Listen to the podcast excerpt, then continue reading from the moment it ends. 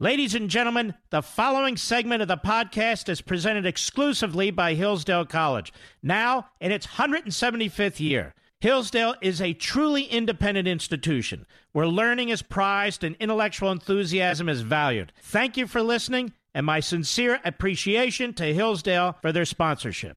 He's here. He's here. Now, broadcasting from, the underground command post, deep in the bowels of a hidden bunker, somewhere under the brick and steel of a nondescript building, we've once again made contact with our leader, Mark Levin.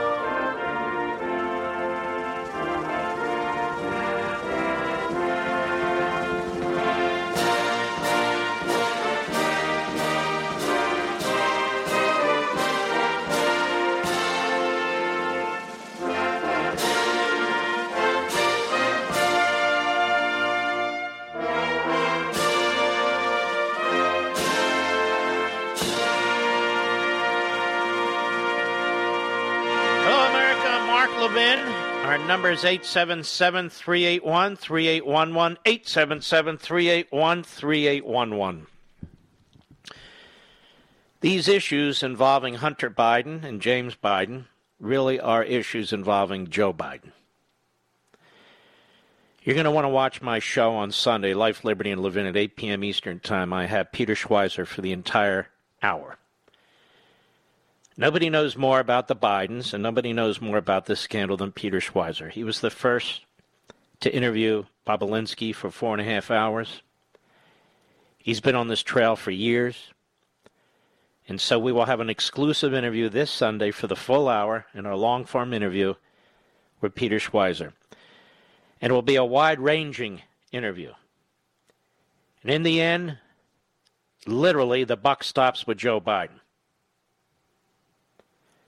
The idea that Joe Biden's son has been under investigation for tax fraud and SEC fraud for two years by a grand jury and that Joe Biden didn't know about it is a lie.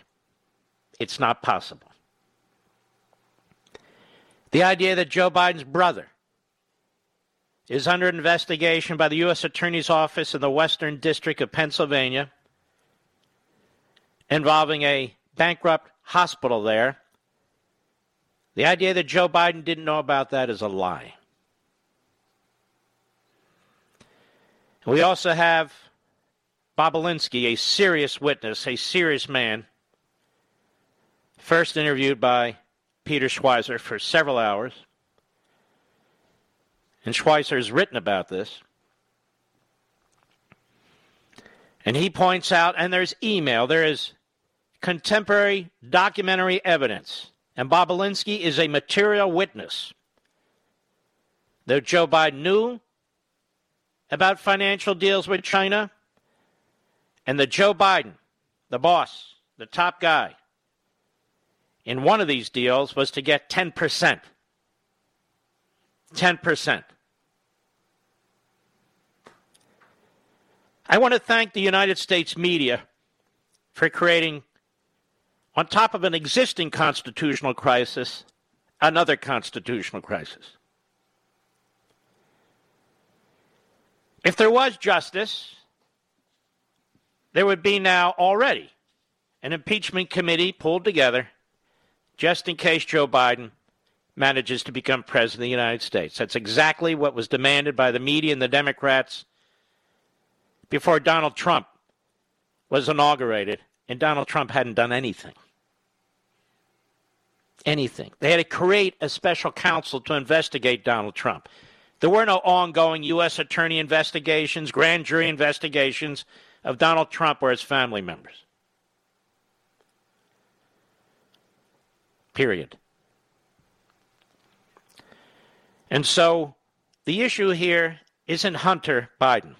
Listen to me carefully because I'm trying to lay this out, and the backbenchers and the others will pick up on this and should. The issue is Joe Biden. Communist China is going to have a seat in every meeting, at every table, should Joe Biden become president of the United States. In the form of Joe Biden. The individuals that Joe Biden would like to sit around that table with him are all China appeasers, every single one. From his suggested Secretary of State, his suggested Director of National Intelligence, his suggested National Security Advisor, and his suggested Secretary of Education. No wonder Communist China was rooting for Joe Biden in this election. Now, it's going to take brave people, a relative handful in the media and in the counter media like this show, to continue to press this issue. Because we already see, thanks to our friends at MRC Newsbusters, that the major television networks quickly did a hit and run 30 seconds, 45 seconds, and then moved on. This was the other night. We already see Mr. Potato Head, aka BS Brian Stelter, Helter Stelter at CNN, who is Jeff Zucker's most reliable lapdog, attack Fox for daring to cover this issue. Let's be honest, the Democrat Party is in bed with Communist China. Whether it's Dianne Feinstein or Nancy Pelosi, whether it's Swalwell, whether it's their billionaire backers from Wall Street and the other corporatists, Bloomberg, whether it's the media, the Thomas Friedmans and his ilk, and the frauds on CNN and MSNBC, New York Times and Washington Post, and all the rest of them. Special pleaders for Communist China. How dare you call this virus the Chinese virus, said a reporter for NPR. Isn't that racist? The media mouthpieces for a genocidal communist regime. Wouldn't be the first time. Just as FDR kissed up to Adolf Hitler early on in the rise of the Third Reich. Yes, now, it would appear Biden, should he become president, is kissing up to a radical Marxist genocidal regime in communist China. The entire Democrat Party infrastructure and support mechanism, from Hollywood to corporatists on Wall Street, colleges and universities, wholly owned by the Communist Party in China. You look at the NBA, LeBron James just got an award for opposing voter suppression. History will not judge LeBron James well if it judges him at all. He has defended slavery and genocide in China, if not directly, as a matter of fact, putting his dollars and sneakers over the lives of, of Uyghurs, Muslims, in China. Not once have I heard him defend them. Not once have I heard him plead for them. Not once. LeBron James is nothing but a partisan Democrat. That's all he is. Period. And so we see now the problems with early voting, people voting well in advance of having knowledge. We see what happens to a republic when we have a thoroughly corrupt media a media that is an appendage of a thoroughly corrupt, political party, the Democrat Party.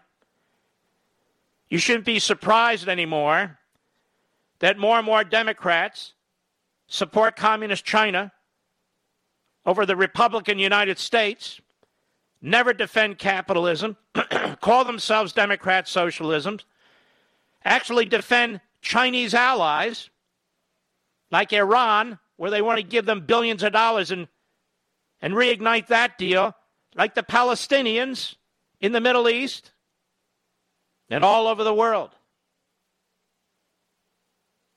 I told you before the election that our enemies were rooting for Joe Biden and the Democrat Party. Whether in Tehran or Beijing, whether in Moscow or Havana, our enemies wanted Joe Biden as president and certainly Kamala Harris as vice president. Our enemies want the Democrats to control the House and the Senate and the presidency. Our enemies want the fifth column, the Democrat Party, the fifth column in this country, to weaken us and undermine us from within.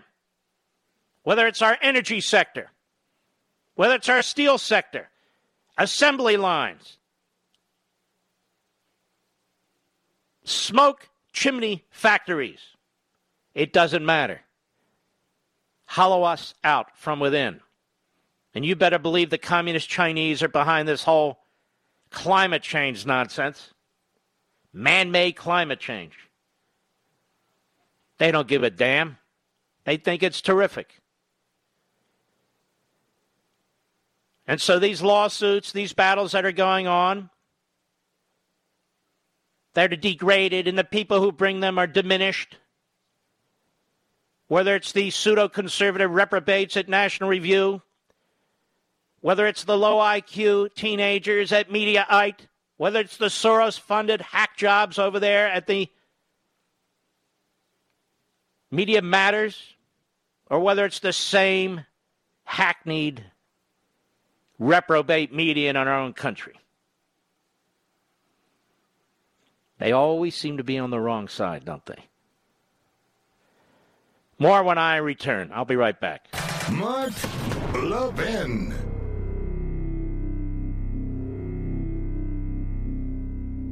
As we enter the Christmas season, most of us stop to consider our many blessings. Well, Hillsdale College wishes to thank you for standing with them as they celebrate over 175 years of blessings. Since 1844, Hillsdale has held fast to its mission to provide the kind of education essential to preserving free government. And for decades, the college has extended its educational mission on behalf of liberty through a variety of outreach programs. Perhaps you receive Imprimis for free every month, or have taken one of Hillsdale's excellent free online courses, or have attended one of Hillsdale's free regional events. Now, you know of Hillsdale's refusal to take even one penny of government money. This independence allows the college to focus on promoting its core purposes learning, character, faith, and freedom without any government interference. At no time in our nation's history has there been a greater need for the kind of classical liberal arts education that Hillsdale offers on its campus and nationwide. So during this season of blessings, Hillsdale thanks you for your partnership in extending its mission to the country. To learn more about Hillsdale College, visit levinforhillsdale.com. That's L E V I N for Hillsdale.com. levinforhillsdale.com.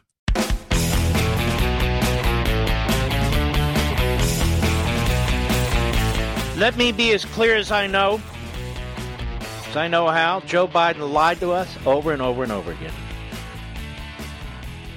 The media lied to us over and over and over again. The Democrat Party lied to us over and over and over again. Now, we're just supposed to roll over the American people. The Democrat Party went into these states and corruptly, and corruptly changed the rules. Now, why would you have a party go into the states to get rid of signatures on ballots, to get rid of signature comparisons on, sa- on ballots, to get rid of postmarks on ballots, to count votes after the deadline? Why would a political party seek to do that? Because they seek to destroy the two party system. The Democrat Party is an authoritarian party, it is a totalitarian party. It was during the Confederacy, it was during segregation, and it is today. You have mouthpieces in that party who are bought and paid for by the communist Chinese. You have mouthpieces in our media that cotton up to the communist Chinese, like Thomas Friedman, among others, among many others. Our country is filled with tens of thousands of students from the communist Chinese regime. You think they're here to learn uh, English? Certainly not all of them. Our laboratories have been compromised. Hollywood's been compromised. Our corporations have been compromised. They see 1.4 billion people and they salivate. Our universities and colleges have been compromised. Maybe that's why Marxism is so broadly embraced in our colleges, in the NBA, in corporate America, in Wall Street, and in the Democrat Party. Notice the rising stars, so called, in the Democrat Party neo Marxists and Marxists. Notice their treatment in the American media praised and promoted. Unbelievable. They never defend capitalism. They attack our founding exactly what the Chinese communists want. Attack your own founding, attack your own history, attack your own culture, attack your own society. Brainwash, indoctrinate, breed people who hate capitalism, who are pulling down monuments of American heroes, not all heroes. We understand the Confederacy, but American heroes. Washington, Lincoln, Grant, even abolitionists, even statues of black men who fought on the Union side in the Civil War. Pull them all down. Look how they bought and paid for LeBron James. Look how they bought and paid for it for the NBA. Taking knees against law and order. Taking knees. Oh, it's not about the flag. It's not about the national anthem.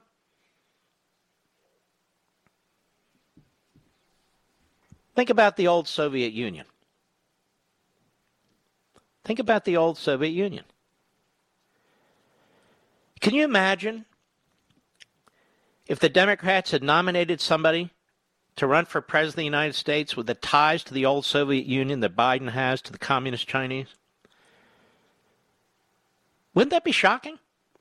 Or that Biden has announced in advance that if he becomes president, he's got a whole cabinet full of communist Chinese appeasers just waiting. And by the way, Islamo Nazi Iran appeasers.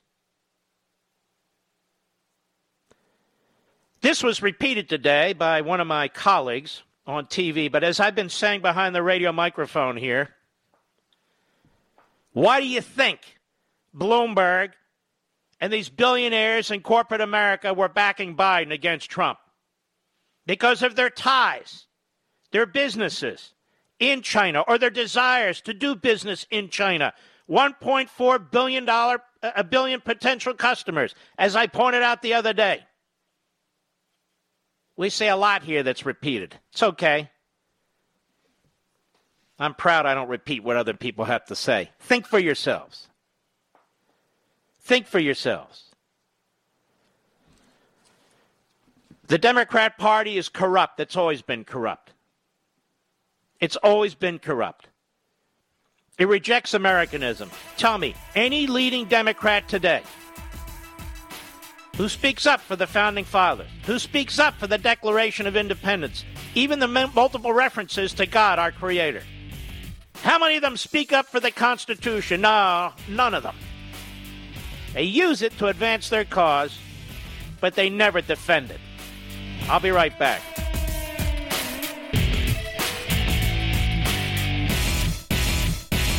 As we enter the Christmas season, most of us stop to consider our many blessings. Well, Hillsdale College wishes to thank you for standing with them as they celebrate over 175 years of blessings. Since 1844, Hillsdale has held fast to its mission to provide the kind of education essential to preserving free government. And for decades, the college has extended its educational mission on behalf of liberty through a variety of outreach programs. Perhaps you receive Imprimis for free every month, or have taken one of Hillsdale's excellent free online courses, or have attended one of Hillsdale's free regional events. Now, you know of Hillsdale's refusal to take even one penny of government money. This independence allows the college to focus on promoting its core purposes learning, character, faith, and freedom without any government interference. At no time in our nation's history has there been a greater need for the kind of classical liberal arts education that Hillsdale offers on its campus and nationwide. So during this season of blessings, Hillsdale thanks you for your partnership in extending its mission to the country. To learn more about Hillsdale College, visit levinforhillsdale.com. That's L E V I N for Hillsdale.com.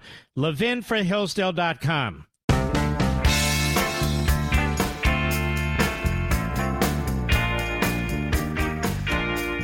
You can call us now at 877-381-3811. And the Liberal contact number is 877-381-3811. Well, the United States Supreme Court has struck again. Two short paragraphs. It has rejected the case from Texas and uh, 18 states.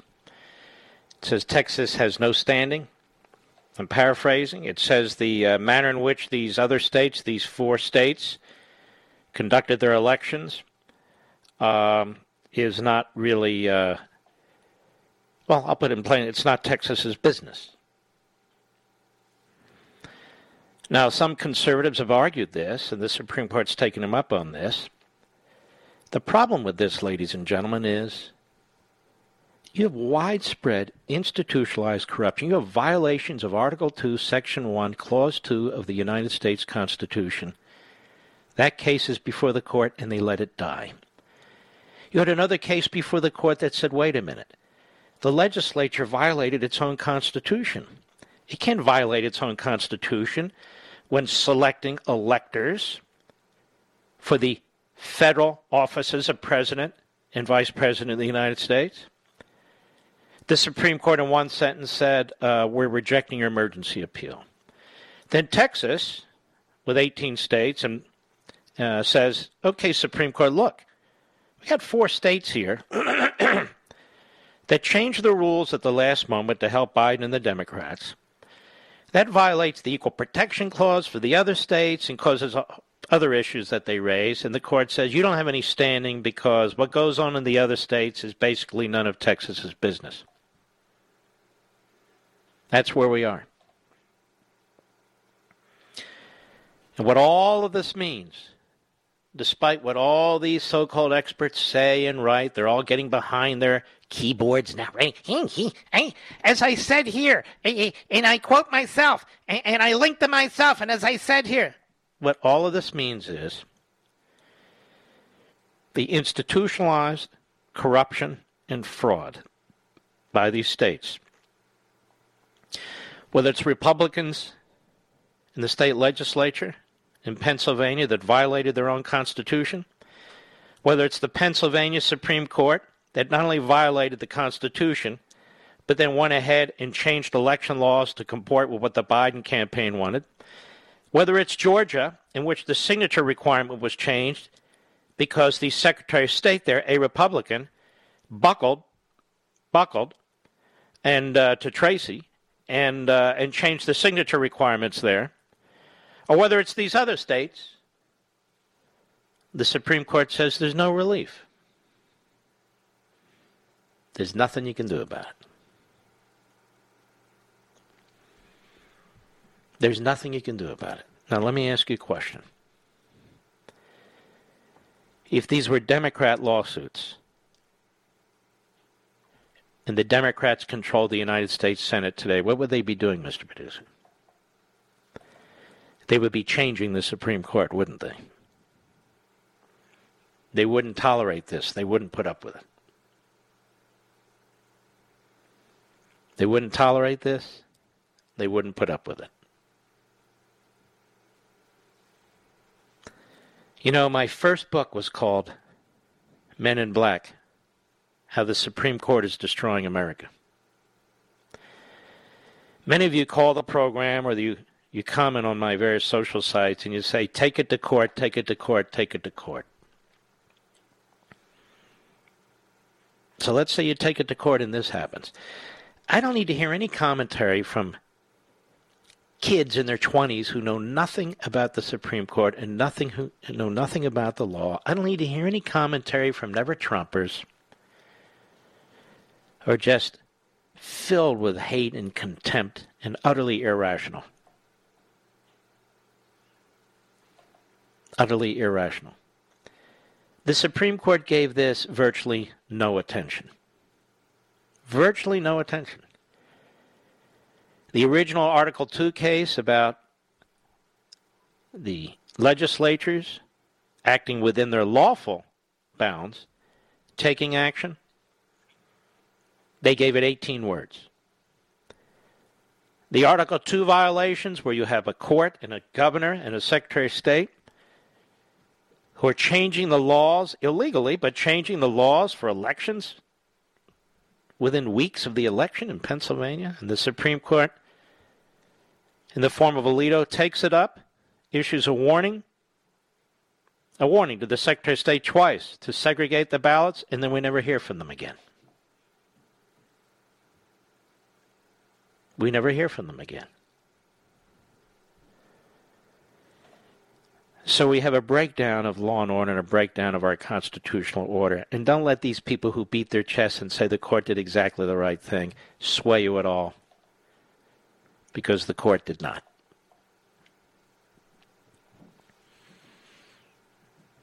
And so where are we? I don't need to hear from professor this one and former federal prosecutor that one and all this, so forth and so on. We can figure this out ourselves. We can figure this out ourselves. This country's in very, very deep trouble. When one political party can institutionalize its fraud in order to try and make sure that its candidate wins, by hook or by crook, by violating Article 2 of the Constitution, by violating state law, by making changes at the last minute, all intended to lift election protections, all intended to enhance the Democrat Party and their candidate. I want to tell you a little secret. If a Republican president running for reelection and getting almost 75 million votes, 12 million than he received the first time around when he won, and millions and millions more than any other candidate in the history of this country. If that Republican sitting president can't win because an individual that has minor support from the population who barely campaigned can get 80 million votes, we can never win the presidency. We can never win the presidency. You don't need law professors and former federal prosecutors to explain this to you. This is obvious. So while at the state level they can institutionalize fraud, they can eliminate barriers, it turns out that that's perfectly fine. Now, every time I talk about this, I come under attack from sleazeballs at the Washington Post or sleazeballs at the New York Times or sleazeballs elsewhere because I dare to even discuss this. But understand, these people are of a totalitarian and fascistic mindset. These people work for news outlets that didn't find the Holocaust newsworthy, or news outlets that were propagandists for Joseph Stalin in the 1930s. I can sleep at night. My conscience is clear. I have never, never been a mouthpiece for anything of that sort. Nothing. And so uh, I thought I'd point this out. So here we are, late Friday afternoon, really a Friday evening, and the Supreme Court strikes. They wanted to get this off their table so they could enjoy their weekend. We can't have these these cases hanging around. And I will tell you this I don't ever want to talk to a Supreme Court justice again. I want nothing to do with any of them. Period. Period. Nothing.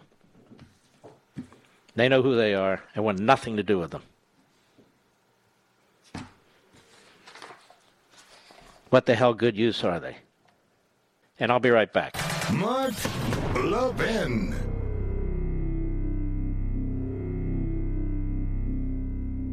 As we enter the Christmas season, most of us stop to consider our many blessings. Well, Hillsdale College wishes to thank you for standing with them as they celebrate over 175 years of blessings. Since 1844, Hillsdale has held fast to its mission to provide the kind of education essential to preserving free government. And for decades, the college has extended its educational mission on behalf of liberty through a variety of outreach programs. Perhaps you receive Imprimis for free every month, or have taken one of Hillsdale's excellent free online courses, or have attended one of Hillsdale's free regional events. Now, you know of Hillsdale's refusal to take even one penny of government money. This independence allows the college to focus on promoting its core purposes learning, character, faith, and freedom without any government interference. At no time in our nation's history has there been a greater need for the kind of classical liberal arts education that Hillsdale offers on its campus and nationwide. So during this season of blessings, Hillsdale thanks you for your partnership in extending its mission to the country. To learn more about Hillsdale College, visit levinforhillsdale.com. That's L E V I N for Hillsdale.com.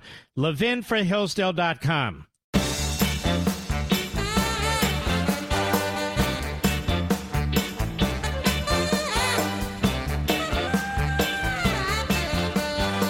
Well, I want to salute Clarence Thomas and Sam Alito, who did want to hear the case, the uh, conflict of states case. And here is uh, here's what the Supreme Court did: the state of Texas motion for leave to file a bill of complaint is denied for lack of standing under Article Three of the Constitution. Now, let me just say this: How can there be a lack of standing when, if there's a conflict between the states? The only way that conflict can be heard is original jurisdiction by the United States Supreme Court. To me, that is a misuse of the word standing. It is a, it's like the word laches that was used by the Supreme Court of Pennsylvania to get around dealing with a constitutional dispute. Texas has not demonstrated a judicially cognizable interest in the manner in which another state conducts its elections. All other pending motions are dismissed as moot statement of Justice Alito, with whom Justice Thomas joins. Quote, in my view, we do not have discretion to deny the filing of a bill of complaint in a case that falls within our original jurisdiction, which is the point I just said. And they said, I would therefore grant the motion to file the bill of complaint, but would not grant other relief, and I express no view on any other issue. So they would have taken up the case but they probably would have taken up the case for the purpose of killing it, I should mention. Let me tell you the irony here. The irony is this because the state of Georgia has two races for two Senate seats taking place as I speak, and because the voting process that was in place during the presidential election is still in place, and because the Secretary of State entered into a consent decree with Stacey Abrams that weakened the signature requirement, among other things. That process is still there. Texas was challenging that, among other things. So, if because of that process, the two Democrats win, and they are as radical as they get, they are right there, hardcore left wing. Then what happens? 50 50 in the Senate, and Kamala Harris, should she be vice president, is the tie breaking vote because she's president of the Senate as vice president. What did Chuck Schumer say if they control the Senate and have the presidency in the House? He said he's going to pack the Supreme Court. It's very possible the Supreme Court collectively just slit its own throat. But don't worry, they will have done so with great self respect and self aggrandizement. In the end, in the end, depending on how the election turns out, the Supreme Court as a group may have just slit its own throat. As they duck one case after another. You still have that Article 2 case sitting there where Alito said, as I point out to you,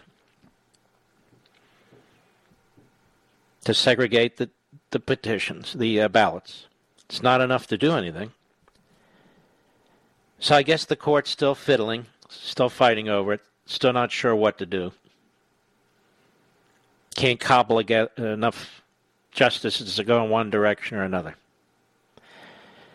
I want you also to keep in mind, ladies and gentlemen, I want you to keep in mind that the two Trump appointees did not vote.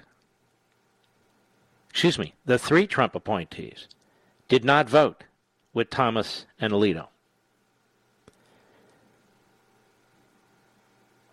The three Trump appointees obviously voted with the leftists and John Roberts. Seven to two.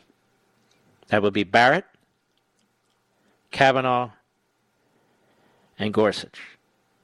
All three. Really quite disgusting if you think about it. I would encourage you not to listen to the usual buffoons and naysayers, the phony legal analysts, and all the rest. They know nothing more than you do. They just. They're predictable. They're very predictable. We have these activist courts in the states, like we do in Pennsylvania, and they can do pretty much whatever they want to do. And the Supreme Court basically, by inaction, has sanctified these activities. So the Supreme Court of Pennsylvania feels emboldened. The lawless elements in the states feel emboldened. And as of today, Article 2, Section 1, Clause 2 of the Constitution, which says that the legislatures shall determine how electors are appointed, doesn't exist anymore. What this court needs is serious leadership, like a William Rehnquist. But instead, it has a little boy who's very concerned about how Linda Greenhouse and others think of him and write about him. But what's troubling to me is the three Trump appointees fell right in line. That includes Barrett and Gorsuch and Kavanaugh. Those of you who fight like hell for these justices, fight like hell. You're always disappointed, aren't you? The Democrats know where their justices are going, whether it's on the state Supreme Court or the United States Supreme Court, they all know. We're not asking the justices to be result oriented. We're actually asking them to take up these cases. They refuse to take up the Pennsylvania case. They refuse to take up the Texas case. They won't even take them to look at them. And in the case of Pennsylvania, they didn't even provide an explanation. You have every reason to be furious. You look at the various aspects of this republic and you say, I support the Constitution. Shouldn't the governor, shouldn't the Secretary of State, shouldn't the Supreme Court of my state support the Constitution when they don't? I expect the state legislature, when it acts, to follow its own Constitution. I mean, I'm expected to follow my state's Constitution. And when they don't, apparently there is no remedy. None. This is how you get one party rule in these states, and ultimately, this is how you get one party rule in the country. The Supreme Court of the United States may have just sealed its own fate. I don't know. We'll see what happens in Georgia. I pray to God we win at least one of those seats. But if we lose them both, and the court itself gave the glide path to a Biden presidency without actually taking up the substance of very, very serious lawsuits, well, then it would have cut its own throat. I'll be right back.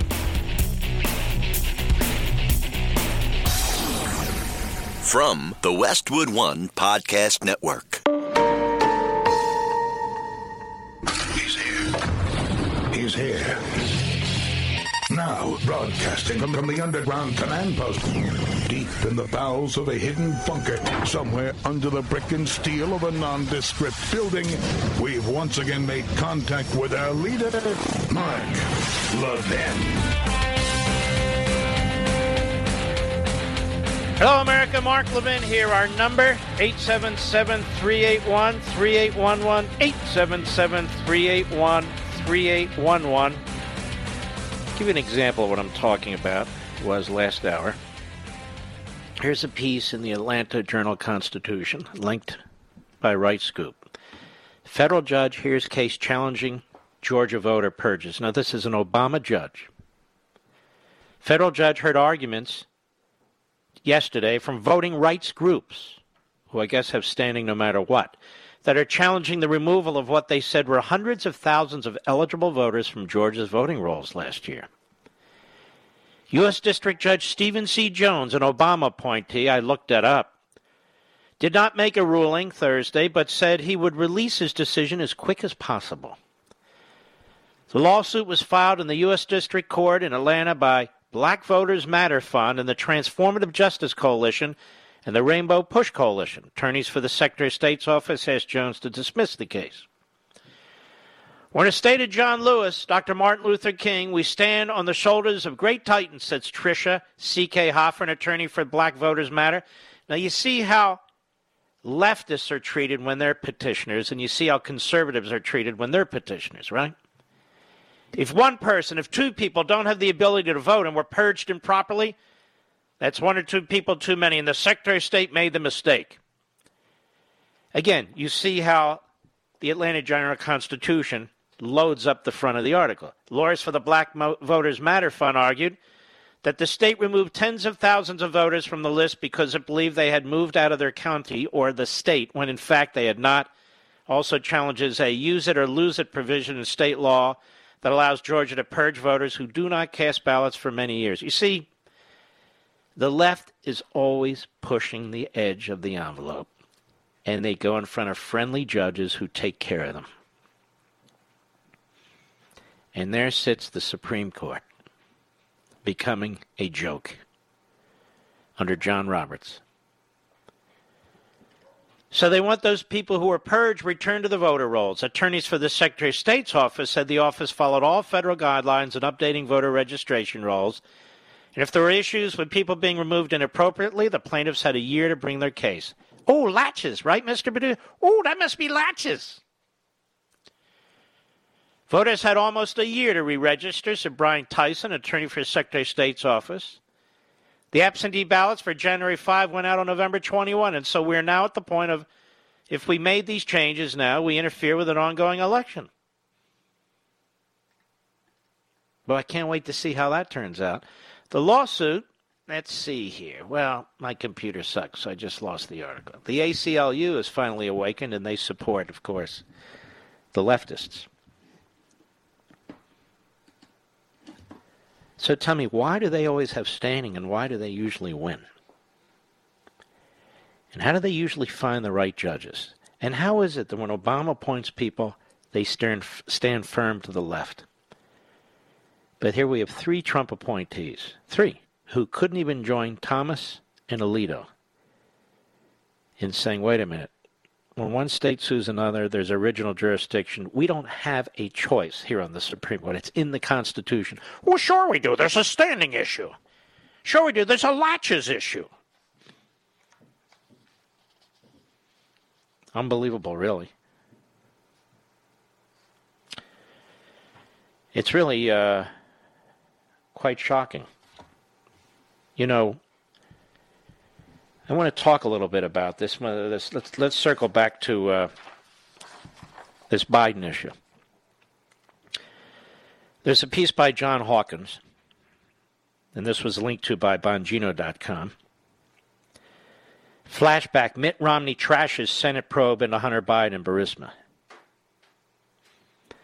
Remember when the Hunter Biden laptop story broke?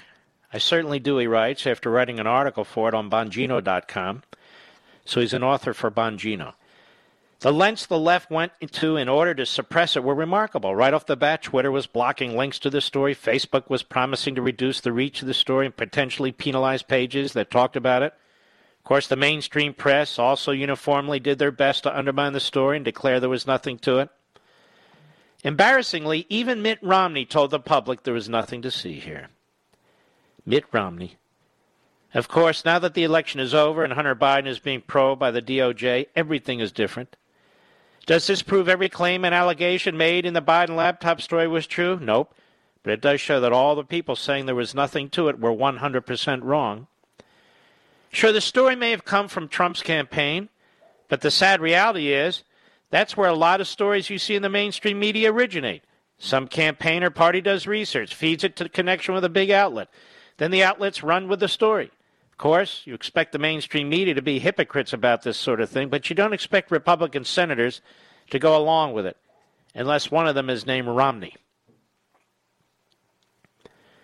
As to Mitt Romney, the guy has always been a weasel.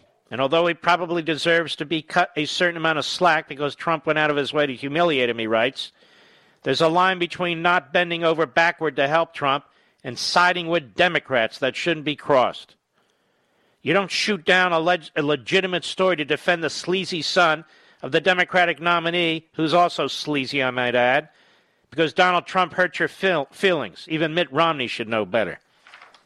So Romney was wrong, of course. He's always wrong. He's always wrong. Paul Gigot the Wall Street Journal. Of course, he was attacking all these lawsuits and attacking the lawyers personally who were involved in these lawsuits and all the rest. Now you know what it's like when you're fighting for your liberty, when you're fighting against the tide. This is this is when you know who the men are versus the boys, the women are versus the girls. This is when you know who truly is a patriot and who's just on the sidelines typing away and talking away. This is when you know who's going to stand up for the country and who is not. And now you can draw your own conclusions. And you are. You are. You're deciding what television to watch, what radio to listen to, what websites to read. You're going on the internet. You're giving comments to people with whom you disagree or agree. You're activists. You're active citizens. And that's a very, very good thing. And it's a very, very important thing. Now, Joe Biden was asked today by Peter Doocy. Peter Doocy, who's turned out to be quite a serious reporter, quite quite a good reporter. He was trying to ask Joe Biden about his son. None of the other reporters asked a single question about Hunter Biden. None of them. And Peter Doocy was forced to yell out his question. And of course, Joe Biden walked off the stage as quickly as he could threw out an answer, which you'll hear in a moment, because of course he was worried about the coronavirus, and you know they don't want too many actual reporters to gather in one place. So at a press conference today, so-called, it was Peter Doocy. Had tried to ask the so-called president-elect about his son Hunter. Take a listen. Cut three. Go. President-elect Biden, how soon do you the coronavirus vaccine? All right, so stop. You hear that, reporter? Hey, President elect Joe Biden, how soon do you expect to take the coronavirus vaccine? At least you didn't ask him what flavor milkshake he likes. Is that newsworthy to you?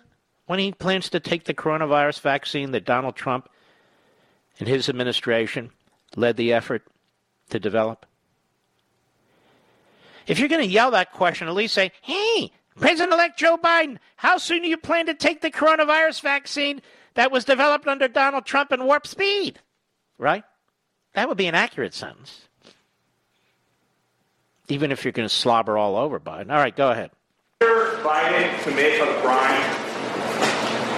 Have you spoken to your son, Mr. President elect? Proud of my son. What you learning was under investigation.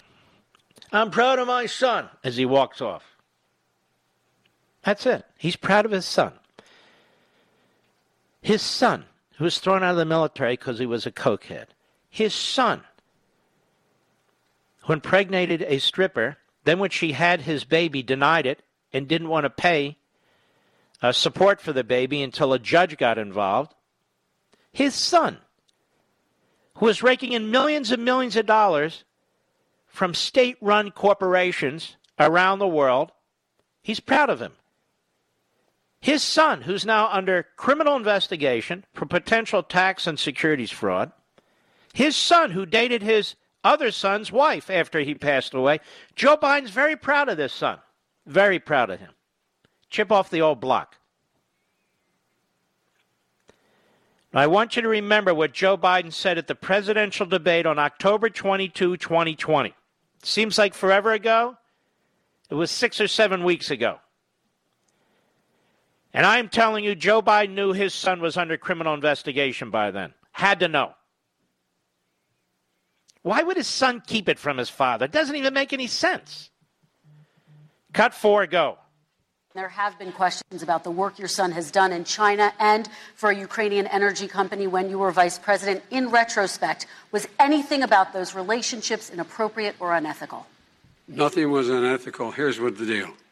With regard to Ukraine, we had this whole question about whether or not, because he was on the board, I later learned of a Burisma, a company, that somehow I had done something wrong.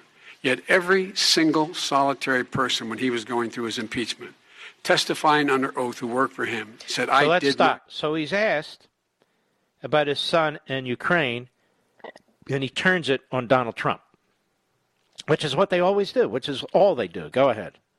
Impeccably. I carried out U.S. policy.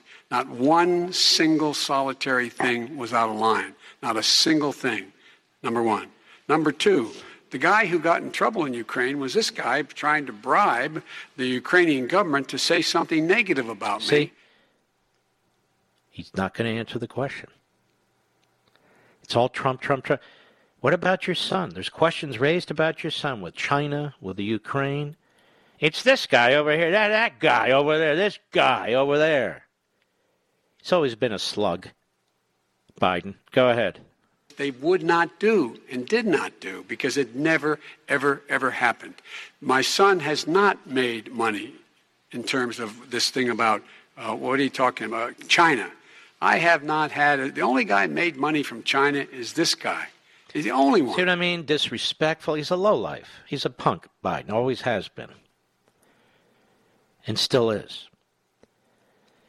And so he knew his son was under investigation for illicit proceeds for which he didn't pay taxes, apparently, and questions about the securities. And he diverted the entire time. He lied to you. He lied to the American people. He lied through his teeth. And so did the media. So did Jake Tapper. So did Wolf Blitzer. So did D. Lemon. So did Fredo Cuomo. So did uh, Andrea Mitchell and Brian Williams and uh, Sacco and Vanzetti, a.k.a. the Scarboroughs. They all lied through their teeth to you over and over again. They all were covering up for Biden. They all ignored the overwhelming evidence that was presented shortly before the election by the New York Post and others. Instead, they trashed Rudy Giuliani. They went around talking about this was a, a Russian uh, psyops operation. They got 50 former national intel experts to sign a letter. This was all done by Biden, done by his campaign, all put out there in the friendly, phony media in order to create cover for Biden, a smokescreen to push him over the finish line. Because you and I know damn well, had any of this come out in a way in which the vast majority of the American people would hear about it, not just talk radio audiences, not just Fox audiences, not just the New York Post audiences, that even with all the corruption and institutionalized fraud and all the rest, Biden would have failed. But they turned it around on Trump, you see. This is a Trump dirty trick. These are the Russians, and there goes Trump again with the Russians. When it's the Democrats who are all caught up with the Chinese regime in China. I'll be right back. Mark Levin.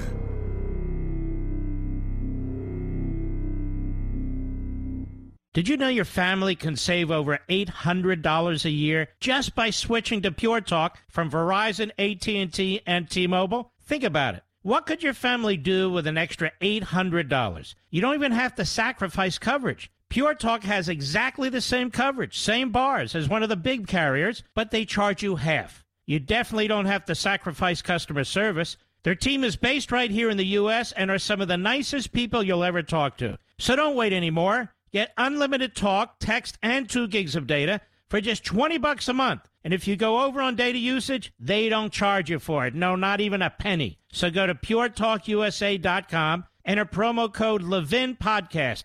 That's L E V I N Podcast. And when you do, you'll also save 50% off your first month. Folks, this is the best. That's puretalkusa.com, promo code Levin Podcast. Pure Talk USA, simply smarter wireless.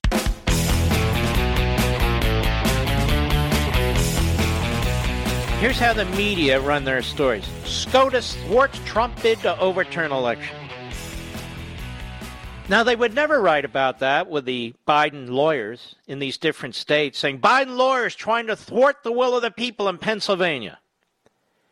Biden lawyers trying to thwart the will of the people in Georgia. Biden lawyers trying to thwart the will of the people in Michigan. You never hear that, do you?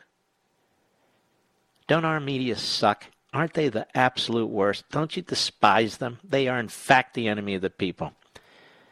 Donald Trump has exposed them for exactly what they are. And now they're fully out of the closet. You know, everywhere I go, people say to me, Mr. Producer, what can we do? What can we do? Well, right now, we can't do anything. You know, we're not five years old. We've done everything we can. And we got to get ready for the next fight. The next fight's in Georgia. Now, if we lose Georgia, then we're going to lose a big chunk of this country. That's the facts. So, what would you do? Well, you go online, you see how to support the candidates in Georgia. If you live in Georgia or near Georgia, you try and figure out how to volunteer. The election's January 5th. It's very, very important. That election is not just a Georgia election, that's a national election. So, there are things you can do. There are things you can do. But I do not disagree with your frustration. I understand it. I share it. Trust me. But we can't be Pollyannas here. We can see the rising tide of totalitarianism. We can see the rising tide of tyranny. And we can see how our institutions are buckling. Our institutions are literally buckling. This is 100 years, really 120 years of neo Marxist progressivism. That has always, if you read uh, Rediscovering Americanism and the Tyranny of Progressivism, you'll know exactly what I'm talking about. This has always been their aim, and they are advancing. And we are fighting them. One state at a time, one institution at a time. I'll be right back. In today's digital age, where cyber threats loom larger than ever, safeguarding your personal information is paramount. So why is Congress considering a law that could put your credit card data at greater risk of being hacked and exposed to foreign networks? This Durbin Marshall credit card bill could jeopardize your financial data, make it more susceptible to cyber intrusions. It's a controversial bill that proposes a shift in billions of dollars worth of consumer transactions to payment networks that lack the robust security measures consumers rely on. Who could possibly want that? Well, the answer woke corporate megastores seeking to inflate their multi billion dollar profit margins. The Durbin Marshall credit card bill will undermine our safe and convenient payment systems and endanger your data security. It's time to take a stand. Visit electronicpaymentscoalition.org. Make your voice heard. Tell your senators to oppose the radical Durbin Marshall credit card bill, paid for by the Electronic Payments Coalition.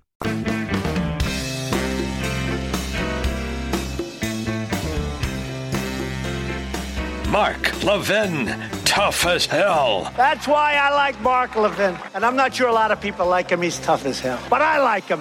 I love him. Call in now 877 381 3811. These companies, Pfizer and Moderna, They were given billions of dollars under Operation Warp Speed, which enabled them to be capitalized for research and development to create these vaccines that are going to save millions and millions of lives in this country all over and all over the world. The Democrats didn't do it. Trump's still fighting with the uh, Food and Drug Administration. The UK and Canada, which have excellent scientists, they're taking our vaccine developed by our companies and giving it to their people while we're waiting. And this is why the President of the United States is furious.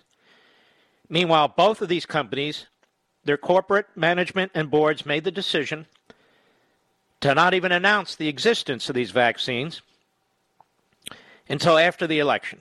In the case of Pfizer, they waited five days and then they announced that they had a vaccine. Moderna announced shortly thereafter. So they withheld that information purposely.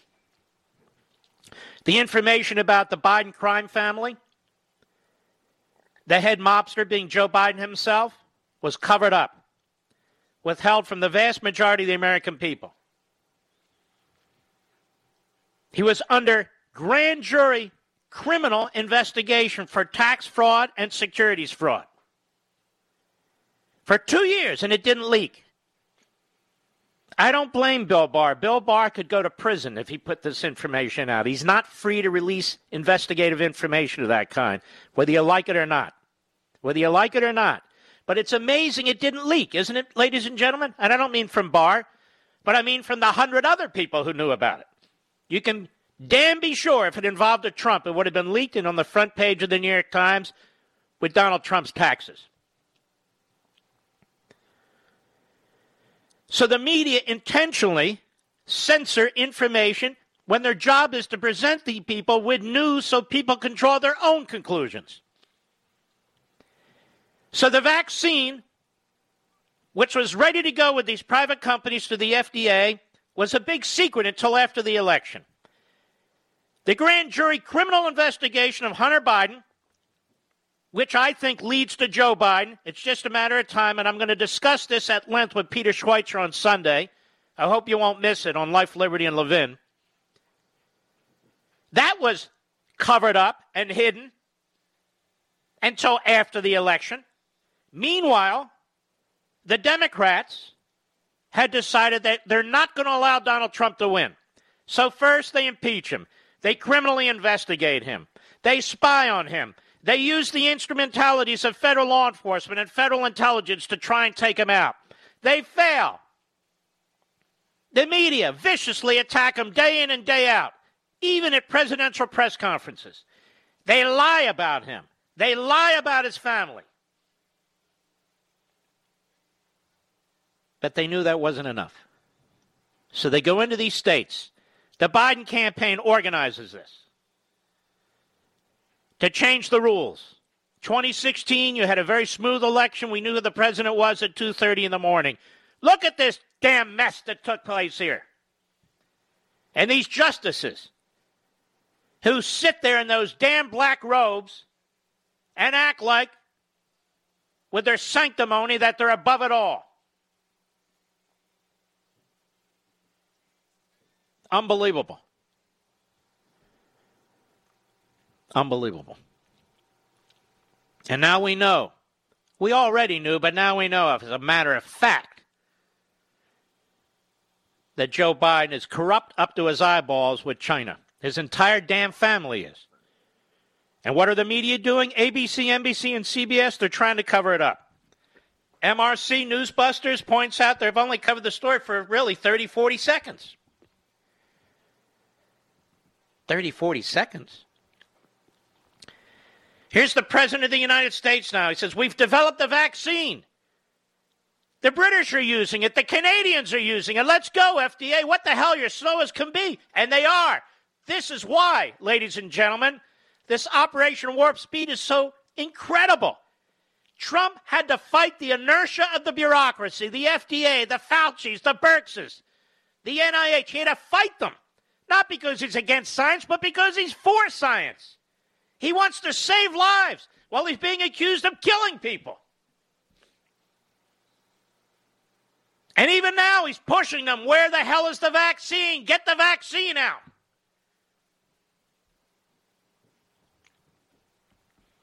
This is why you're furious. Even more now, we know that Donald Trump, as a result of what took place here with Operation Warp Speed, they have now revolutionized the development of vaccines from this day forward.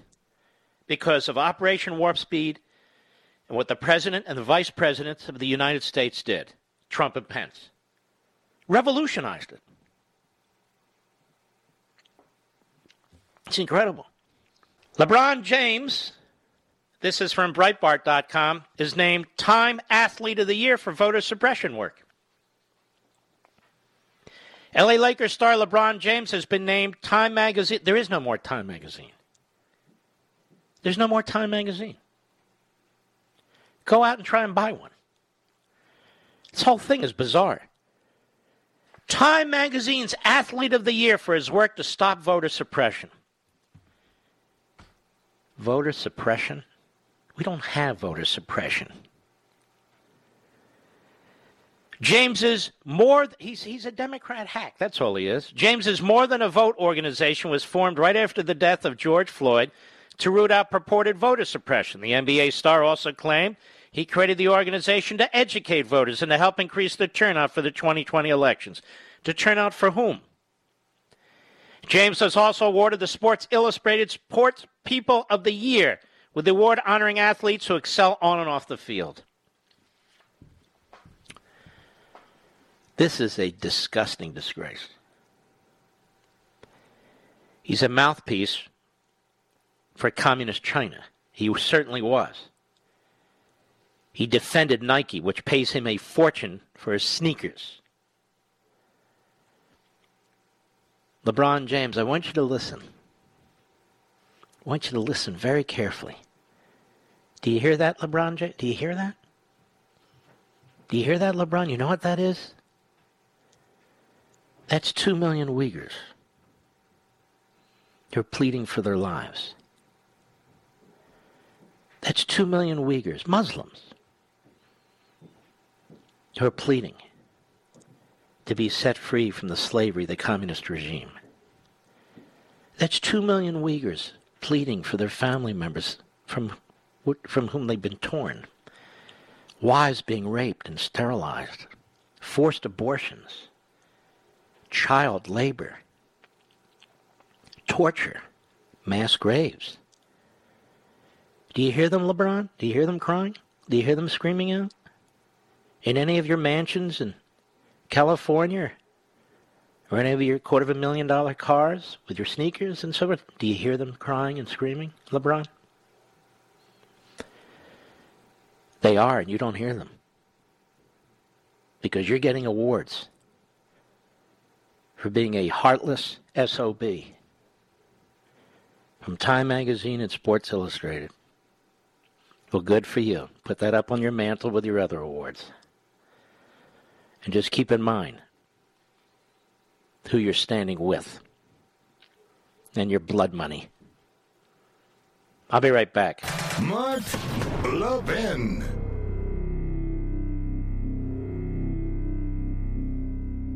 Did you know your family can save over $800 a year just by switching to Pure Talk from Verizon, AT&T, and T-Mobile? Think about it. What could your family do with an extra $800? You don't even have to sacrifice coverage. Pure Talk has exactly the same coverage, same bars as one of the big carriers, but they charge you half. You definitely don't have to sacrifice customer service. Their team is based right here in the U.S. and are some of the nicest people you'll ever talk to. So don't wait anymore. Get unlimited talk, text, and two gigs of data for just 20 bucks a month. And if you go over on data usage, they don't charge you for it. No, not even a penny. So go to puretalkusa.com, enter promo code Levin Podcast. That's L E V I N Podcast. And when you do, you'll also save 50% off your first month. Folks, this is the best. That's puretalkusa.com, promo code Levin Podcast. Pure Talk USA, simply smarter wireless.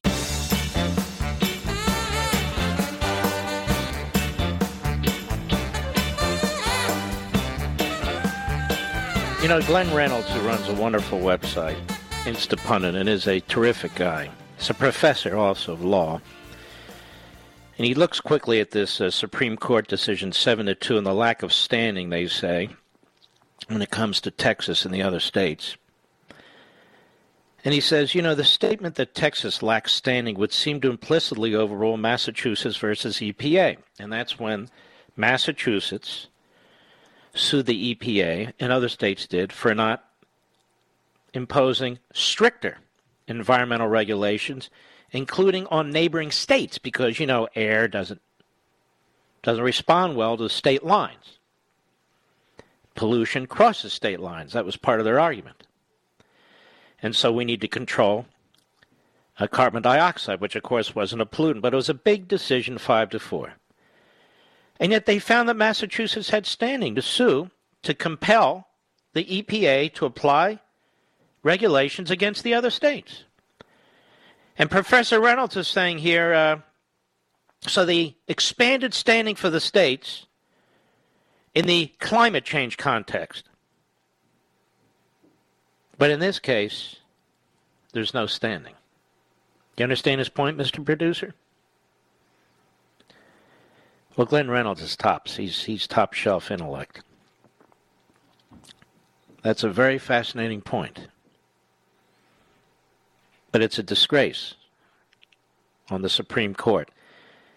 And there you have three justices who President Trump appointed who voted with Roberts and the leftists on the court. You have Clarence Thomas, who was appointed by George H.W. Bush, and you have Sam Alito, who was appointed by George Bush, both of whom were exactly correct in this case. Of course, they're standing. It's not a standing issue, it's a conflict between and among the states. We have original jurisdiction. We can't say there's no standing and apply standing standards. It's so straightforward. It's just, it's clear that that most of these justices just don't have the guts to do what needs to be done. That's the way I see it. Am I all caught up, Mr. Producer, or no? Ah, one of my favorites. So I would ask all the legal analysts, with emphasis on analysts, how do you square the Massachusetts versus EPA case and the standing issue there with what the Supreme Court just did to the state of Texas and 17 or 18 other states? How do you square that? Well, I'll tell you how you square it by turning it into a nothing. The court wanted to rule a certain way in one case, and the court wanted to rule another way in the other case. It's that simple. It's no more complicated than that. Federal judge hears case challenging voter purges. Obama appointee. They want him to put 200,000 people, dead or alive, back on the voter lists, even though the state followed the federal procedures because they want to stuff the ballot boxes. And if they get an opinion that supports it, then they're off to the races again. That's how it works. I want to remind all of you folks, thanks to our friends at the Post Millennial website. This is a great site, isn't it, Mr. Producer? It's a news site, as far as I can tell. ThePostMillennial.com. Mia Cathell. Flashback Obama attained power by questioning ballots and signatures. Wait a minute. Former President Obama won his first election by throwing all of his opponents off the ballot based on technicalities. In his first race for office, seeking an Illinois State Senate seat in 1996, Obama used the election rules to eliminate his Democratic competition. Obama employed Chicago's rules to invalidate voting petition signatures. He ultimately disqualified all four Democratic primary rivals and three minor candidates. The action denied each of them a place on the ballot. His move cleared the way for Obama to run unopposed on the Democratic ticket in a heavily Democratic district. Yes, President Trump's mild mannered, lionized predecessor played hardball. The darling of the modern Democrat Party first entered public office not by leveling the playing field, but by clearing his path to victory. The Obama campaign reportedly called CNN's 2008 coverage a hit job, insisting that the publication talks to a state representative who supports Obama. According to an Obama spokesman at the time, the individual would be objective. But when reporters called this person, she said she could not recall details of the petition challenges, who engineered them for the Obama campaign, or why all the candidates were challenged, CNN alleged. Records of the challenges are no longer on file. You mean Obama was a sleazeball? I can't believe that. How can you say that about him? He used Chicago tactics to clear the field, and now he accused Donald Trump of undermining democracy because he's actually bringing legal claims in front of real courts? I'll be right back. From the Westwood One Podcast Network. Ladies and gentlemen, this final hour of the podcast is sponsored exclusively by AMAC, the Association of Mature American Citizens. Now over 2 million conservative members strong, AMAC believes in and stands up for the values that we care about faith, family, and freedom. Thank you for listening, and please support AMAC. And you can become a member at amac.us slash join. He's here. He's here. Now, broadcasting from, from the underground command post, deep in the bowels of a hidden bunker, somewhere under the brick and steel of a nondescript building, we've once again made contact with our leader, Mark Levin. Hello, America. Mark Levin here. Our number 877-381-3811, 877-381-3811. I went back during the break because I remember this Massachusetts versus EPA decision. John Paul Stevens wrote for the majority was 5 to 4. How outrageous this decision was. Because the majority in the court wanted to get to a specific result. And the result was to compel the Environmental Protection Agency to regulate, back then it was called global warming. And that even though carbon dioxide scientifically, scientifically is not a pollutant, never has been. Massachusetts, among other states, was arguing that it contributed to global warming. And therefore the EPA could not simply pass on it, be inactive about it, but that it, fall, it fell under the statutory language of the Clean Air Act, which it clearly did not. Furthermore, the D.C. Circuit Court in Washington, D.C., often called the second most powerful court, had thrown the case out for, among other reasons, saying that Massachusetts didn't have standing. See, you're the smartest audience in America, so that's why I treat you with respect. Well, they didn't have standing. Well, why, why didn't they have standing? Well, what did the D.C. Circuit Court say? You don't have the authority, you don't have the standing to bring a case against the Environmental Protection Agency to force this federal agency to regulate really a non pollutant and to do so on behalf of other states, as an example, because your, the consequence of your decision will affect other states, but you don't have any standing. In other words, you're not specifically harmed.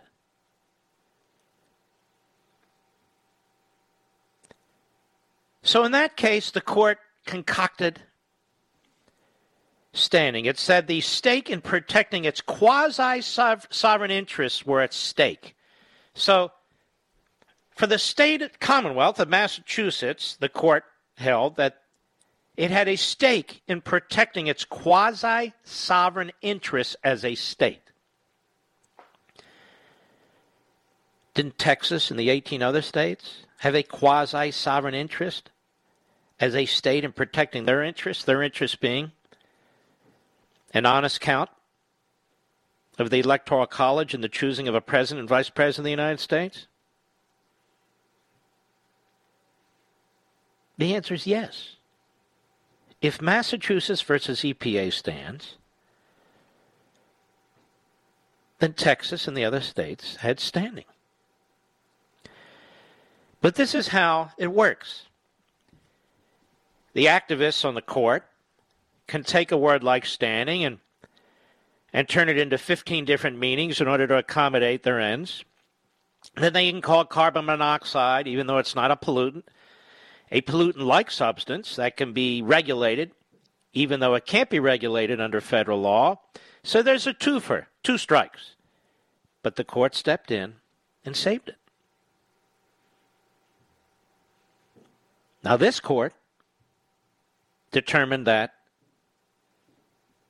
the same states, that is, states of the United States, did not have standing. And by the way, before I salute Sam Alito too much, his was again a rather terse comment that, and I want to get this right here. Uh, let's see. Give me a second. He says uh, basically, um, he says he would not grant other relief, and I express no other view. So he'd grant them standing, but he'd slap them down. So Alito is uh, form over substance. As best I can tell, again, it's a rather terse statement that the court issued. As best I can tell, it would be Thomas and Thomas alone, who at least had an open mind. And uh, that's your Supreme Court. Thomas and Thomas alone, as far as I can tell. Uh, but I could be wrong about that statement of Justice Alito, with whom Justice Thomas joins. In my view, we do not have discretion to deny the filing of a bill of complaint in a case that falls within our original jurisdiction. I would, therefore, grant the motion to file the bill of complaint, but would not grant other relief, and I express no view on any other issues. Well, I guess then that uh, Thomas did join Alito in that respect. So there you have it. So I assume uh, when there's another case in line with Massachusetts versus EPA, this court will reverse course and say, wait a minute, there wasn't standing. None of this quasi sovereignty interest crap. And I thank Glenn Reynolds for pointing this out. You will not see this on any other blog or legal analyst, and you certainly won't see it on TV by any professor or former federal prosecutor. This is way above their their grade level way above their grade level. Now, we've talked a lot about this guy, Warnock, who is a Marxist. Uh, I don't know if you saw the video of him having, uh, literally having Fidel Castro, you know, in his church where there's a standing ovation. His his his uh, his embrace of Marxism is is uh, not in doubt. But there's this Georgia Democrat, John Ossoff. And this is in, uh, let me see here. Let me take this one first. What did I do with it? All right. there was a good piece in the uh, Washington Free Beacon. Here it is.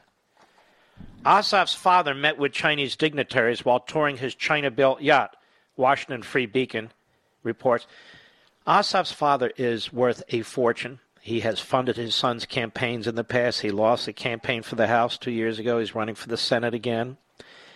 But his extraordinarily wealthy father has ties, again, to the communist Chinese regime. Don't most Democrats? Don't most Democrat supporters? Georgia Democratic candidate John Ossoff's millionaire father met with Chinese so called dignitaries while touring a 60 foot yacht he purchased from a China based shipbuilder tied to Communist Party officials.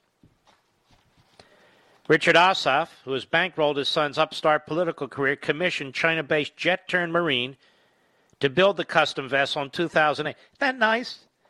Employing communist Chinese, money for communist China, ties with the communist Chinese party, before shipping the yacht to the United States, the company held a sea trial for customers Heather and Richard Ossoff of Atlanta, Georgia, in order to test the million dollar vessel's performance with, quote, many Chinese dignitaries in attendance. The Selene 1519 sea trial was attended by the customers, many dignitaries from Pingsha and Zhuhai, the press, the deputy governor, the bureau chief, and the editor of China Boating Magazine. A since deleted press release stated Oh, they deleted it. I wonder why. You don't have to delete it. The press isn't going to cover it. And many times, as many as 40 to 50 people were aboard, but the large yacht never felt crowded, they said. And the yacht boasted a state of the art steering system, an extensively modified inside featuring quite open and bright galley and salon area, a lazarette laid out perfectly for Cuba equipment, a scuba equipment, utility room with a spacious work area, and so forth and so on, and it only cost 1.3 million. Now, this marks yet another tie between the Ossoff family and a Chinese company linked to communist leaders. John Ossoff's foreign film company, Insight TWI, has received at least $5,000 from a communist backed media giant PCCW in the last two years. Ossoff failed to disclose the payment in a May financial report before quietly revealing it in an amended filing issued nearly two months later.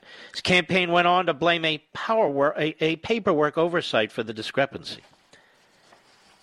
Imagine that. He and Hunter with the paperwork oversights. Ossoff has benefited from his father's deep pockets throughout his political rise. Democrat has taken more than 17,000 in campaign contributions from his father since 2017.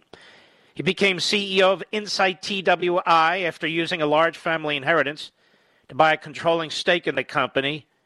Ossoff's father also footed the bill for his son's Washington, D.C. residence while Ossoff worked as a legislative assistant under Representative Hank Johnson. Oh, this guy's precious. Ossoff used the job to claim he'd spent five years working as a national security aide with top secret clearance. But he later admitted that he had clearance for just five months. God, what a sleazeball. Founded in 1998 by Taiwanese businessman Howard Chen, Jet Tern operates production facilities in Zhuhai and Dagan, China. Chen has touted the support of high ranking Chinese Communist Party officials, including former Vice Premier Wang Yang, in the past.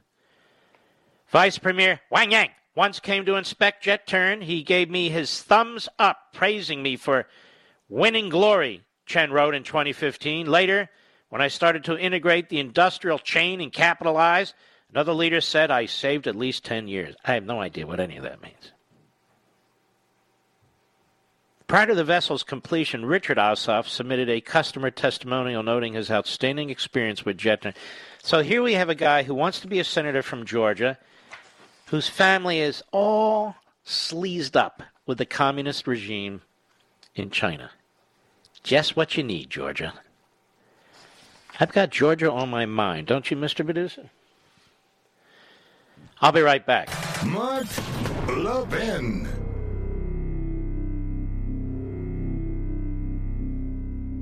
AMAC, the Association of Mature American Citizens, is one of the fastest growing organizations in America. Now over 2 million conservative members strong, and I'm one of them. AMAC believes in and stands up for the values that we constitutional conservatives care about. More than talk, AMAC fights. A full time presence in Washington, AMAC pushes back against reckless spending, disasters like Medicare for All, and the expanding reach of the federal government. And beyond advocacy, joining AMAC gives you access to a wealth of benefits and discounts, including special member only rates on car insurance, travel discounts, cell phone plans, and a hell of a lot more. And if that's not enough, you'll get AMAC's bi monthly magazine, full of insightful articles on issues that matter to most of us, we conservatives. As I said, I'm an AMAC member, and you should be too. Join today at amac.us. That's A-M-A-C.us. Stop supporting the liberal agenda that the other 50 plus organization has been pushing for. Join AMAC instead. A-M-A-C.us.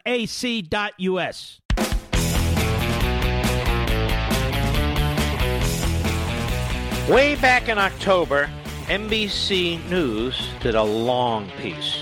I printed it out, it's many, many pages, a long piece entitled How a Fake Persona Laid the Groundwork for a Hunter Biden Conspiracy Deluge. The whole story was fake. A fake intelligence document, they say went viral on the right wing internet, asserting an elaborate conspiracy theory involving former Vice President Joe Biden's son and business in China. That document a 64 page composition that was later disseminated by close associates of President Trump. appears to be the work of a fake intelligence firm called Typhoon Investigations. According to research, it goes on and on and on to cover up for the Bidens. This was NBC News in October. Now, NBC News right now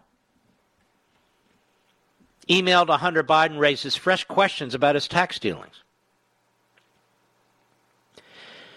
So, this phony news organization now wants you to believe it's a news organization, when in fact, when it mattered, it covered up everything and st- attacked the people who were digging up the information on the Biden crime family.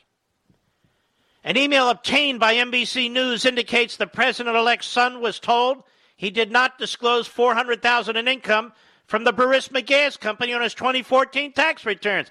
Wow, so he did get income from Burisma. And it was hundreds and hundreds of thousands. And he didn't report it on his tax returns. Now, that $400,000 number is interesting because Joe Biden wants to crush anybody who earned honestly, legally, with hard work $400,000. But here is Punk's son. He gets $400,000 and he doesn't want to pay taxes on it. By Tom Winter, Hunter Biden's former business partner sent him an email in 2017 saying he did not disclose on his tax returns 400,000 in income from the Ukrainian natural gas company where he sat on the board, according to a copy of an email obtained by NBC News. Every newsroom in America should be ashamed of itself. Every newsroom in America is a disgrace, except a handful of conservatives who tried to make it clear to the American people what was taking place. Every damn one of them. In 2014, you joined the Burisma board, and we still need to amend your 2014 tax returns to reflect the unreported Burisma income, says the email dated January 16, 2017.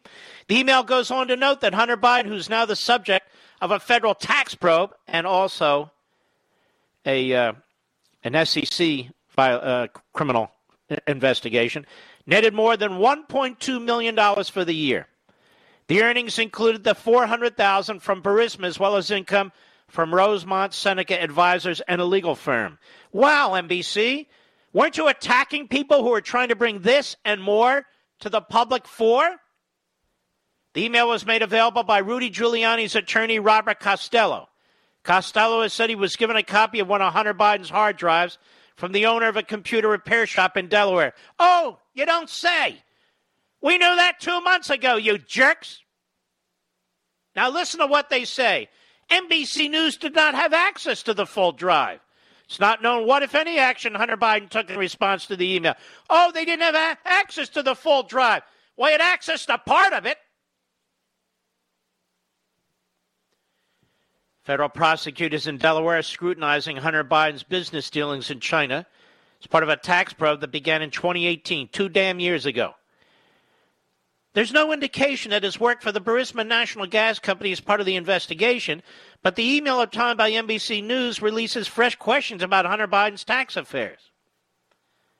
His lawyer did not return a request for comment. A spokesperson for the Biden transition team declined to comment when sent a list of questions, including whether uh, Hunter Biden amended his 2014 tax returns. Wow! I wonder if the Attorney General of Delaware will want the tax returns released.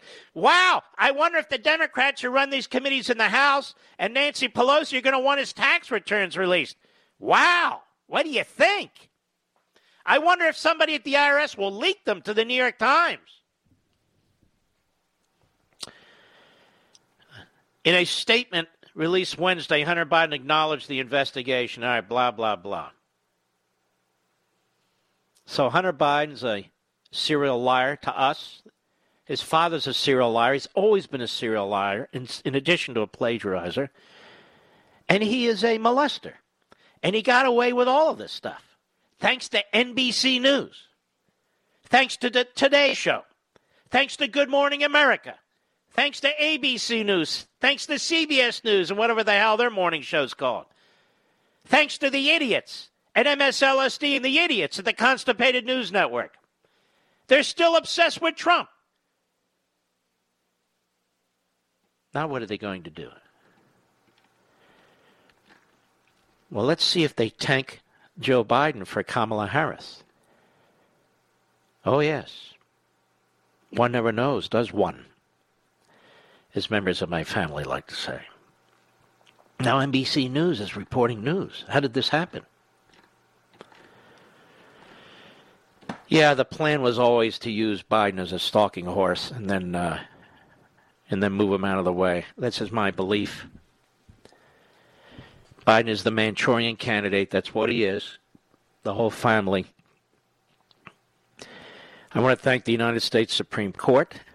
As I say, you may have cut your own throats depending on what happens in Georgia, but hey, that's too bad. There's nothing we can do about it. We, the people at this point. Biden, who's crooked, the whole family's crooked. The media knew they were crooked. The media covered up for them. Why? Because the media are crooked. That's why, and the media cover up for each other. I'll be right back.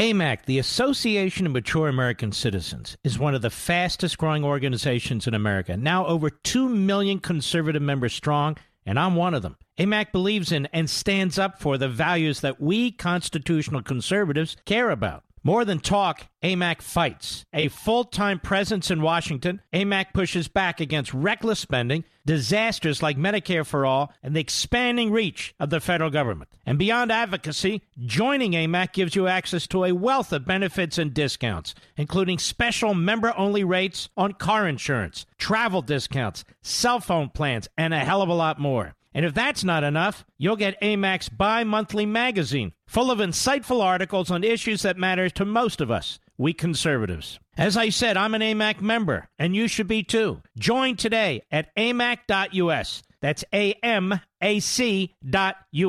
Stop supporting the liberal agenda that the other 50 plus organization has been pushing for. Join AMAC instead. A-M-A-C.us.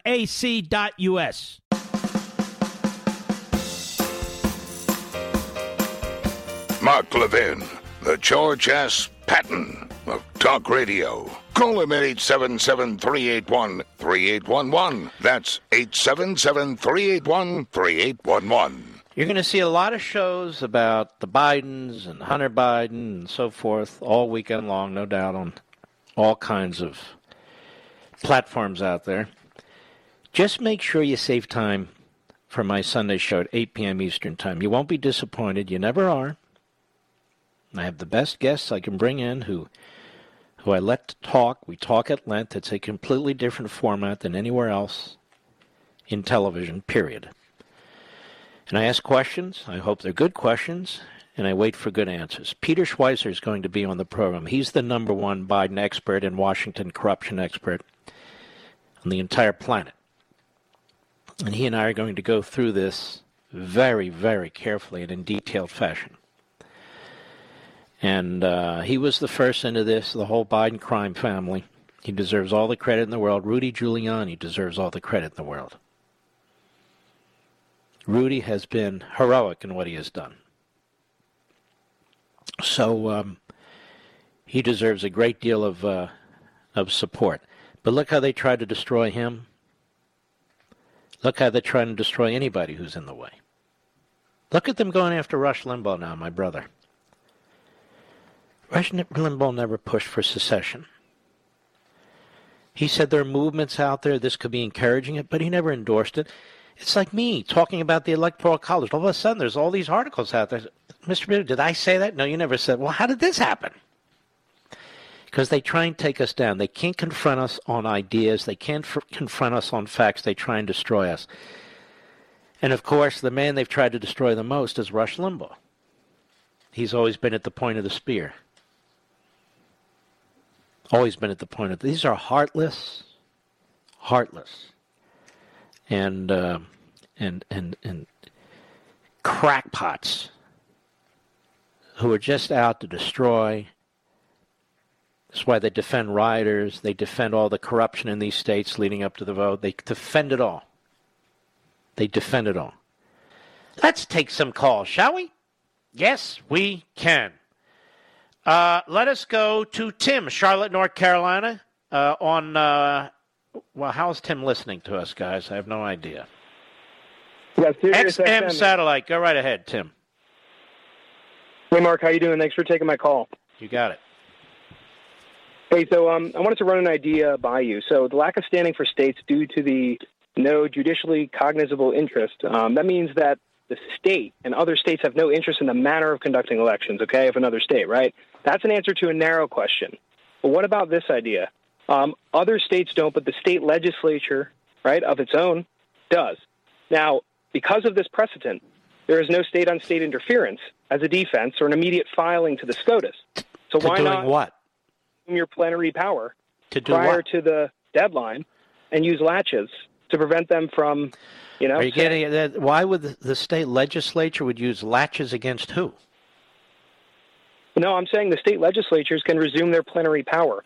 And then if there's any appeal The that, state legislatures don't have to go to the courts at all. They can exercise the power to appoint electors in lieu of the electors that were quote unquote elected through these bastardized systems. Now, one of the positions I've taken since early on that has been intentionally misinterpreted by the left, including uh, Professor Lessig of Harvard Law School, is that the state legislatures should pick electors based on what the outcome would have been to the best they can they can discern it under the law that existed that they passed not as the law was changed. If that means a whole bunch of ballots are thrown out so be it because those ballots would not have been counted. As an example Pennsylvania none of those ballots would have counted a couple of months ago. So if your question is can the state legislature exercise its power uh, and my argument was it should exercise its power uh, respecting the law that existed and the law that was violated and take it into their own hands, yes, it can. okay, Mark, Are you there? uh, can I can I respond to that to clarify? Go ahead, but you got to Um, be quick. If they do decide to do that, thank you. If they do decide to do that, um, and then another state tries to intervene, this is now precedent. No, so they can't. No, but, but there would be no reason for another state to intervene because there the state legislature is acting within the four corners of Article 2. What Texas is arguing is look, take Pennsylvania, for example. Pennsylvania violated its own constitution. Pennsylvania violated the federal constitution. Every branch of Pennsylvania, whether the legislature in the original act, uh, the Secretary of State, and the governor on the executive level, the state Supreme Court clearly violated, and Texas is saying, Supreme Court, fix this. If a state legislature on its own wants to fix it, there's nothing to stop it. Thank you for your call, my friend. Was that clear enough, Mr. Producer? I think I've got it. I think uh, I think uh, I answered Tim as best I could. Let's go to David, Charleston, South Carolina, on the Mark Levin app. How are you, David? Hello, sir. Thank you. Um, Yes. You just answered my first question. I was going to ask if there was, uh, if you foresaw a legal means for state legislators to. Well, there's a um, constitutional means. It's that same article, Article 2, Section 1, Clause 2. If you pull it up under uh, DuckDuck or Bing or Google if you must, and you read it, the state legislatures choose the method by which the electors are to be chosen. Period. And I'm- looking at the uh, the membership of the of the legislatures of Pennsylvania, Michigan, Georgia, Arizona, Wisconsin. it's Yeah, they're all to believe that Republican. the people there. They're all Republican. Yes. All right. That is my. I want to make a second point. It's probably more important if you would let me. It's uh, well. I hope I hope state legislators in those states are listening and trying to drum up support for such an action. But my my main point was to challenge Americans across. By the way, good luck with that. But anyway, go ahead. Yes, I can only ask uh, that that I think in order to counter, attempt to counter the power of the press, is for Americans across the country to to, to organize um, debates, well organized debates on select topics um, for the public to attend. Okay, I don't know who's going to do that and who's going to cover that, but I will say this. We know who the enemy of the people are, and we know the companies that own them. You know AT&T owns CNN. You know Comcast owns NBC and MSNBC. You know Amazon owns the uh, Washington Post and so forth. If you're serious about these things, stop using their services and stop buying their products. Well, All right, my friend. Thank you for your call. Let's continue, shall we? Let's go to Joe, Tulsa, Oklahoma, on the Mark Levin app. You know what I'm noticing, Mr. Producer? Most of the people are calling based on listening to the app, satellite radio, that sort of thing. Go ahead. Yes, yes, yes, Joe, Mark. Tulsa. Yeah. The only way that I see that we're going to change the way America is working right now is if we change the First Amendment. Now we have freedom of the press. So they're free to do whatever they want to do. I don't believe that they should be free to do whatever they Well, listen, this cuts both ways. I don't have any problem with the First Amendment. What I have a problem with, and Clarence Thomas has raised this actually, is in the uh, New York Times versus Sullivan case way back in the 60s, the Supreme Court basically gave blanket immunity to these newspapers when it comes to public officials. And the Supreme Court has actually watered down what a public official is, giving a broader and broader and broader definition to it. In the early days of this country, uh, even when we had a constitution and even when we later had a Bill of Rights, uh, the state um, laws uh, for uh, smearing and disparaging individuals and companies and so forth were still in place. They were utterly unaffected. So you could bring a libel case against a newspaper and so forth. And that's the problem. The Supreme Court decided to change the First Amendment. Freedom of the press doesn't mean uh, that you're given special privileges outside the courtroom. Freedom of the press means that you're free to speak. Now, there will be consequences, but not anymore. And I think that's what you're getting at. And so we should go to pre New York Times versus Sullivan. Uh, it seemed to work for the country very, very well for most, most of our history. And I don't believe uh, it was a good decision, just as I don't believe big tech should be protected. You can see, your point is, you can see how they exercise their power. They exercise it for tyranny. They exercise it in a, in a totalitarian way. They exercise it in a way where they try and destroy one president and create another president. Well, we can't have that in this country. So how do we fix it? We change that decision. The problem is, no matter how many so called constitutionalists we put on the Supreme Court, they disappoint us over and over and over again. So we're in a bit of a problem here. Thank you for your call, my friend. We'll be right back. Mark Levin.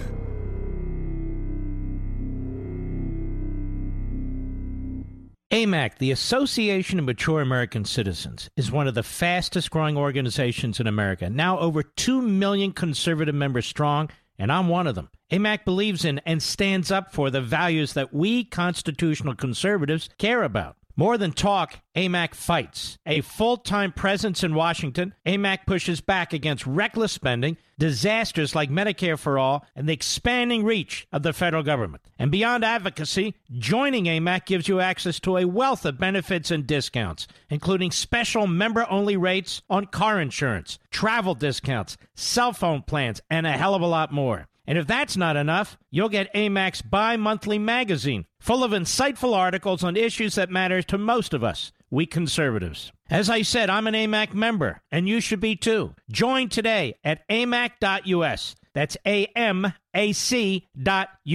Stop supporting the liberal agenda that the other 50 plus organization has been pushing for. Join AMAC instead. A-M-A-C.us.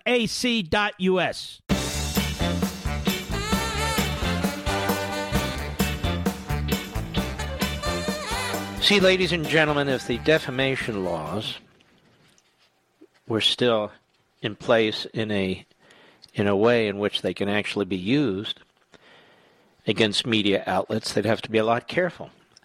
90% of the people who currently dress up as journalists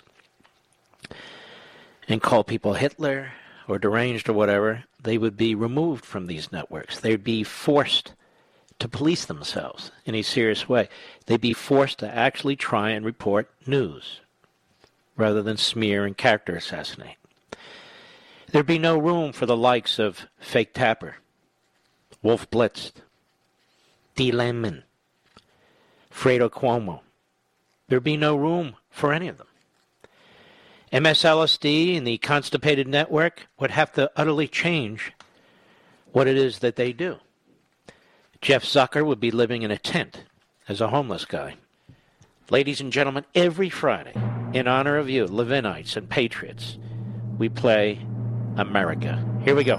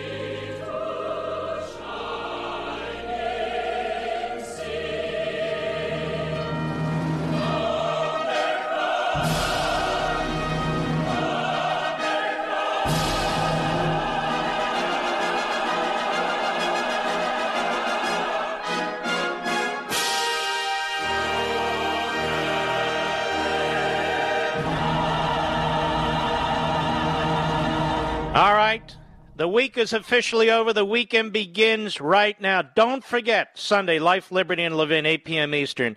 There's only two new Life, Liberty, and Levins left this year, and this is a blockbuster, crucially important. We salute our armed forces, police officers, firefighters, and emergency personnel. Good night, Spritey. Good night, Griffey. Good night, Pepsi. Good night, Smokey. Good night, Zelda. Good night, Gigi. And good night, my little Barney.